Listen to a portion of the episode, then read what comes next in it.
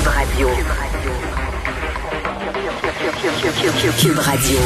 En direct à LCN. Salut Richard. Salut Jean-François. Écoute, un petit mot euh, sur cette euh, triste histoire là, qui est arrivée euh, récemment. Ce jeune homme de 27 ans qui est mort de la COVID après Ouais. avoir eu une première dose, mais trop tard malheureusement du vaccin.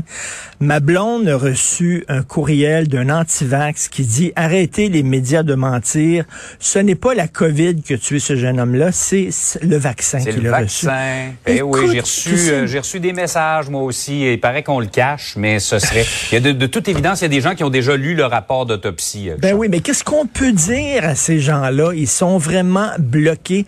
Quoi qu'on dise, quoi qu'on fasse, eux autres sont vraiment comme dans une secte. Il n'y a rien à faire. Pour eux autres, c'est le vaccin. Ben écoute, non, c'est pas le vaccin. Absolument pas. Ses parents le disent. Parce que Richard, là, sans s'étirer sur ce sujet-là, ce que ces gens-là nous disent, c'est que c'est les. Bon, on en a déjà parlé. Il y a des risques au niveau cardiaque. que Je pense que c'est la myocardite que ça peut provoquer dans de très rares cas. Mais si on regarde l'histoire de, de Kevin, là, les symptômes, je suis pas médecin, là, mais les Ben oui. symptômes qu'il a ressentis, c'est de l'essoufflement, détresse respiratoire. C'est c'est pas la même chose. C'était les symptômes de la, de la COVID, là. Et COVID. vraiment, là, c'est c'est décourageant. Euh, une autre chose qui est décourageante, Ouais. décidément, ce matin, c'est le nombre de féminicides au Québec. Ça se multiplie. C'est, on, est en, on en est à 15 maintenant avec ce qui vient de, de se passer à Saint-Donat. Écoute, les, les bras nous en tombent. C'est vraiment, on est, on est dégoûté, découragé. Que, que dire de plus sinon de répéter les mêmes choses, c'est-à-dire euh, davantage de ressources sur le terrain pour les femmes victimes de violences? Heureusement, euh, le message est passé. Le gouvernement a bougé là-dessus. Des bracelets électroniques pour les hommes qui ont été condamnés euh, pour violence conjugale, pour harcèlement et tout ça. Je ne peux pas comprendre qu'on discute encore de ça, de l'importance de mettre des bracelets électroniques, de, de dire aux hommes, écoutez, si vous avez des problèmes entre les deux oreilles, consultez. Mais tu sais, il y a deux types de gars là, euh, qui, qui en viennent, qui en viennent à, sa- à ces fins-là. là. Il, y a, il y a- il y a les gars dépendants affectifs qui ont pas vraiment d'historique de violence, mais dans, se- quand ils se font plaquer par leur, par leur femme, euh, les fils se touchent et là, ils commettent l'irréparable. Ces gens-là, allez consulter. Mais tu as des gens, je pense que c'était le cas de l'ex-conjoint de cette femme-là, malheureusement, qui sont dans des tripes de contrôle, là. qui sont vraiment dans des tripes de contrôle, qui sont des gars violents et eux autres iront pas consulter, malheureusement. Et ce qui est triste, dans cette histoire-là, parce qu'on n'a pas tous les détails, hein, Jean-François. Mais tu sais, les parents disaient, écoute, on le sent pas, ce gars-là. Ça faisait dix ans qu'elle était dans une relation toxique. Et les parents, moi, j'ai deux filles, là. Et je, je, je, je- vraiment, je croise mes doigts. Tu sais, de voir une de tes filles dans une relation, puis tu le sais que le gars est pas correct. Tu le sens à un moment donné quand tu le rencontres. Puis t'as beau répéter à ta fille, elle l'aime, elle est accrochée, elle vit sous son joug, elle va le changer et tout ça. Et c'est comme si cette euh, fille-là était presque dans une secte, devient totalement dépendante. Et c'est très difficile de leur faire voir la réalité. Donc, pour ces femmes-là, écoutez, n'acceptez pas, et, et- et même pas crier, là, un gars qui crie après vous, puis tout ça, là, il va en venir à un moment donné au coup. N'acceptez pas des gestes de violence, euh, des actes comme ça.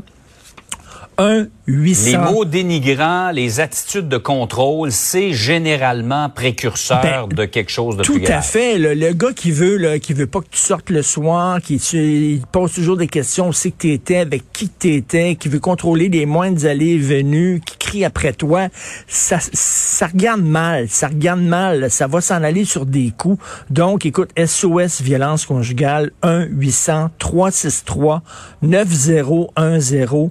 Les femmes N'acceptez pas ça. Vous méritez mieux. Vous méritez des gars qui vous protègent, des gars qui vous aiment, des gars qui vous laissent libre, mais pas des gars comme ça. Puis il faut dire à nos filles d'avoir une estime de- d'elles-mêmes et de pas accepter ce genre de choses-là. C'est d'une tristesse On reparle toujours que ça devrait commencer dans le plus bas âge, qu'on devrait montrer à nos jeunes ce qu'est une relation égalitaire pour justement Exactement. pas qu'ils tombent dans le panneau euh, plus Et, et pour les ces- parents, de là, de dire, les parents, les, ils étaient presque pas surpris de ce qui est arrivé parce qu'ils le sentaient, ça, mais leur fille le voyait pas, malheureusement.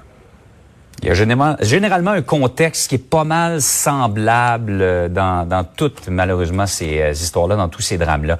Euh, autre sujet maintenant, Richard, on s'aperçoit ce matin que le pire lieu d'éclosion au Québec, c'est plus les milieux de travail, c'est nos écoles. Ventilation. Ventilation. Depuis le temps qu'on je te voyais tantôt avec le ministre Roberge là.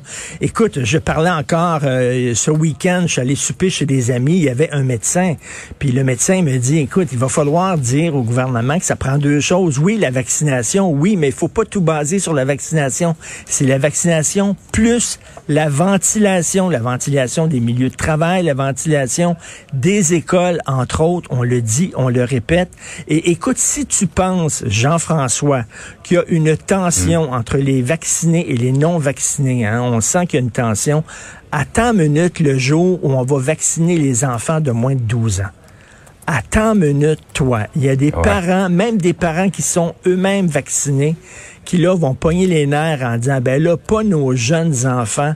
Et ça va être un sacré débat. Moi, les pires insultes que j'ai reçues, c'est lorsque j'ai mis sur ma page Facebook des photos de mon fils qui avait 13 ans, pourtant en train de se faire vacciner.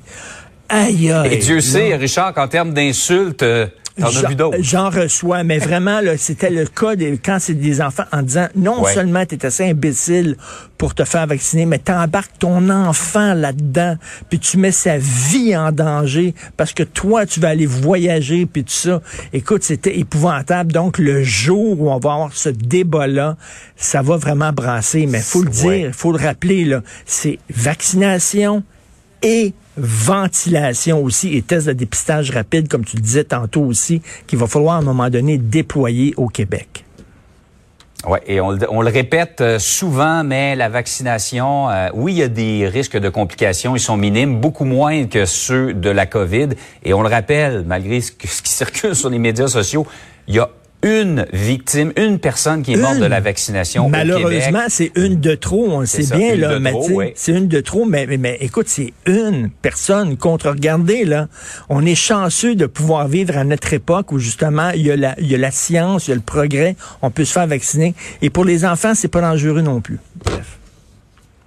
Richard, passe une belle Merci, journée. bonne journée à tous. Merci.